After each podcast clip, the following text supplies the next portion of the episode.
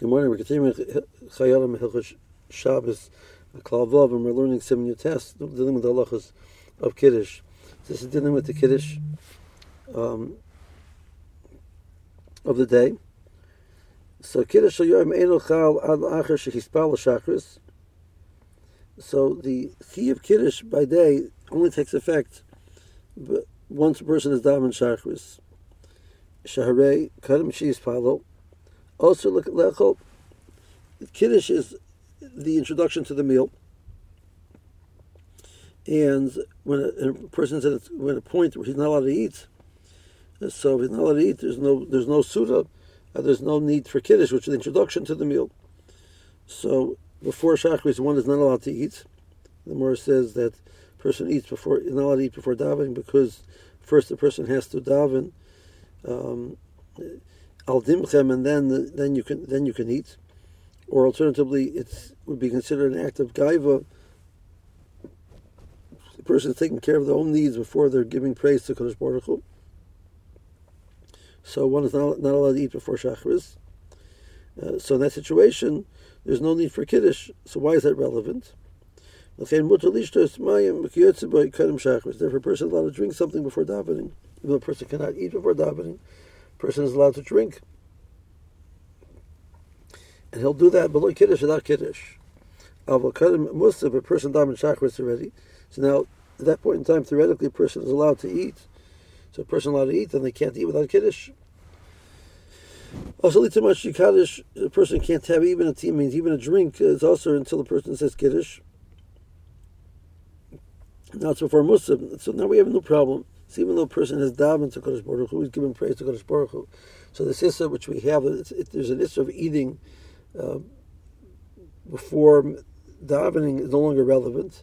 We have a different problem that Chazal limited what you're allowed to eat before you've done a mitzvah, because they're afraid a person will get involved in the eating and forget to do the mitzvah. This is relevant uh, to lulav, it's relevant to shofar, it's relevant to Megillah.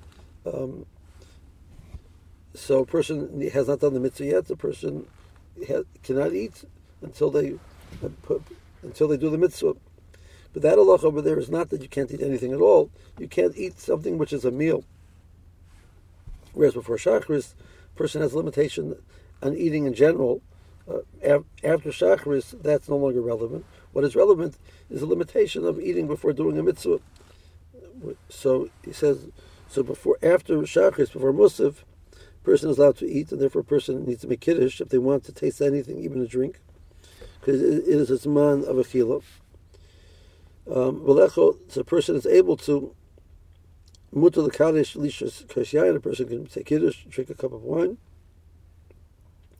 V'lecho many mezonos eat eat something mezonos. Afilu matpas even bread, but actually yisud suda, but they can't have a meal. They can't have a meal before Musaf. A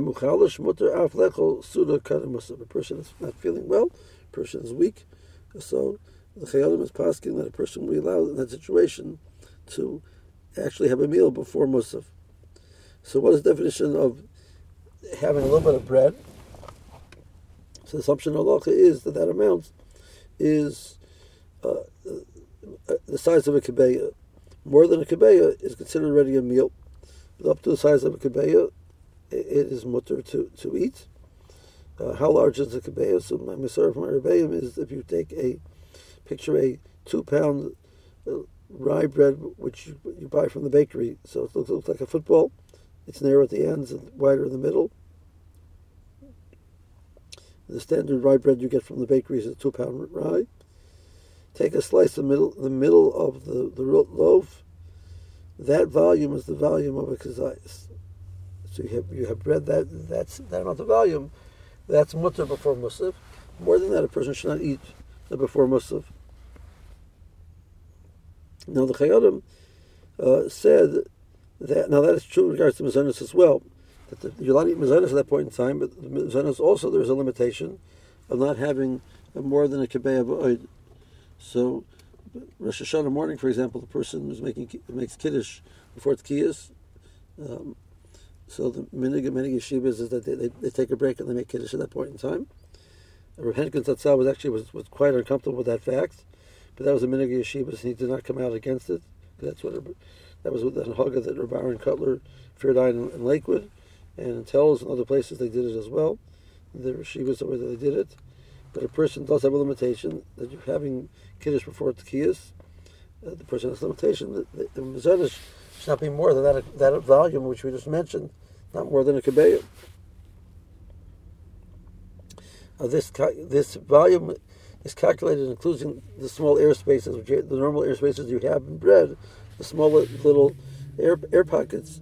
That counts towards the volume. So theoretically, if you crush the bread down into and remove the air space, you can add more more volume. Uh, same thing will be true by case of mazonis as well. The person can increase the amount they can eat by removing the air spaces. We need to clarify what drinks you're allowed to have before Shachris. Hashem will touch that in the next year. Meanwhile, have a good day.